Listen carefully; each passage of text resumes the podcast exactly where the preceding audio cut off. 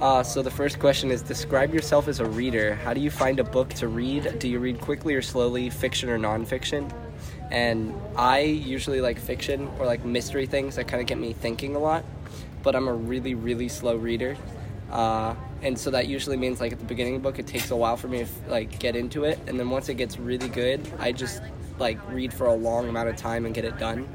And so that's kind of like how I read very slowly. Yeah, I'm not really much of a. I don't really like to read, but I do sometimes enjoy like I find a good book. I like to enjoy like fiction, but like like what you said, like mystery in some sense, and I like action. And I do like a lot of action, and most of the time when I read a book, I read very very slow because I like to like endure like every single like page and every single word that I read. I also enjoy reading fiction. I don't read particularly slow, but not like fast either. Um, I I kind of just like pick up a book and start reading it, and then like keep reading it until I finish because there has to be like something in it that I enjoy about it. And if I don't enjoy it, then I'll pick up another book because I'm not really sure like exactly what I'm into with books. So then I just start reading one. Just see if it works. Yep. Um, I like historical fiction. Um, I don't like a lot of characters um, that are doing abstract things. Um, and I have to have it really quiet. Otherwise, I can't pay attention to what I'm reading. I'm not fast or slow, it's just I have to have it quiet.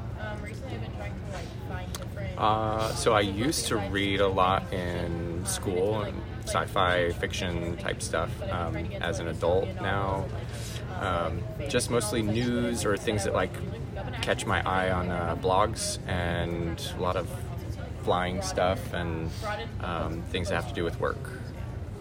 Um, I like to read. I read a lot of fantasy. Um, I like a lot of like storylines that like intertwine and stuff. Uh, so should we move on to number two then? Yes. All right. Uh, number two is share your golden line with your group. Allow your group members to discuss what they see in the line before you explain why you chose the line. Anyone want to go first? Uh, so I was reading this book called Gym Candy, which um, is about an athlete and like his relationship with his dad and how he's kind of like going, he's growing to success as like a football player. And one of the like golden lines that I found was that you can't make a, you can make a athlete a ball player, but you can't make a ball player an athlete. Which I kind of stuck with my entire life because I read that from like a young age, and that that kind of connects to me and my dad, and how that relationship that we have, and how he's kind of taught me that like over the several years of me playing sports. Um, I guess I should maybe try mine real quick. Uh, it's not a. It's it's the best one I could find, but it doesn't sound very nice. Um, it would cut him at unpredictable moments like a gutting knife made of colored light. That's Um, fantastic. So yeah, and it kind of it's so it's kind of talking about like his past because the whole story is he has perfect memory and he can't rem- forget anything, and then so somebody starts like targeting him, and it's kind of like his past is coming back at him even though he doesn't remember what he did to deserve it, and so it's kind of like his past eating at him and how he doesn't know what's wrong.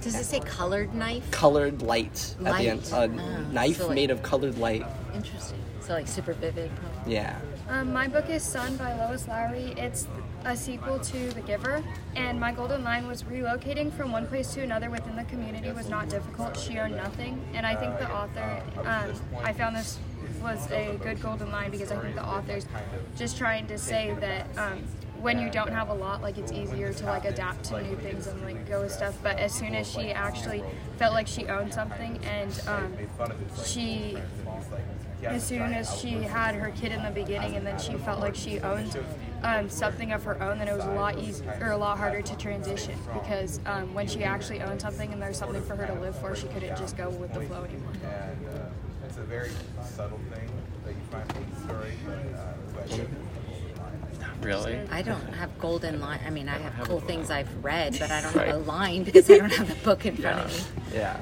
Um, we I had a really cool article I read recently with my kids that um, they're finding that killer whales are eating sharks, and they're not like killing them other than they're just taking big bites out of them and they found out that they are killing them for their liver because they have this like amazing powerhouse fuel in it it's almost like popeye spinach and it's called like say say i can't remember the name and it's um, it's this super fatty tissue in their liver so they're just taking big bites out of liver? shark and leaving them the Yeah, great I've white done that too. isn't that cool Yeah. Weird.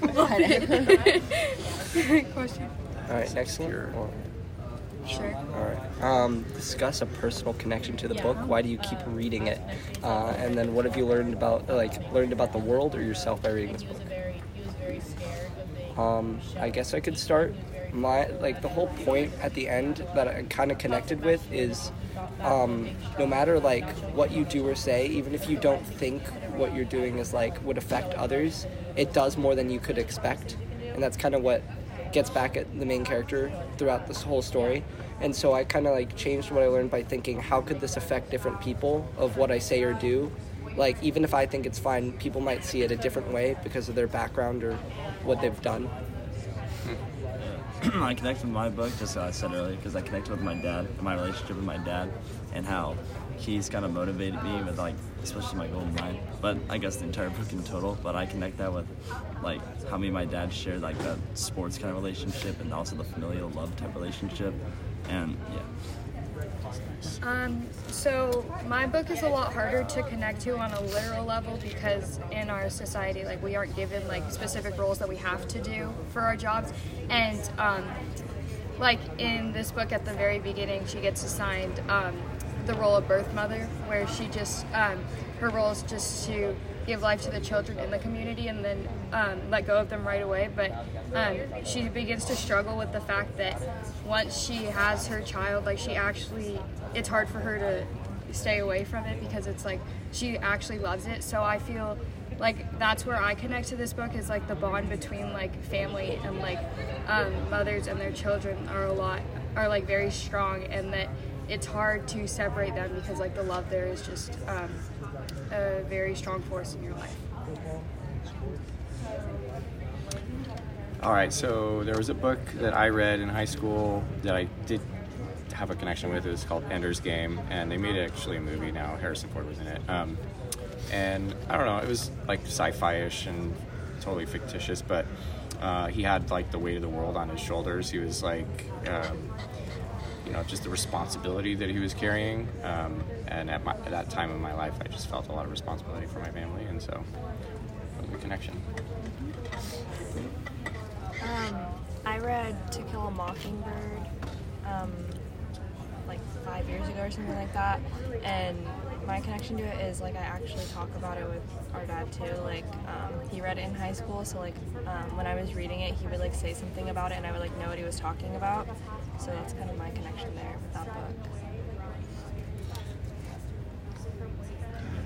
Oh, I, I was reading The Long Walk to Water and Blood on the River, which are pretty similar. They're both historical fiction. One of them um, is more recent, but the um, Blood on the River is um, based on the colonists, the first um, colonists that came over, and um, the page who has no mom and dad, and he's just like worth nothing.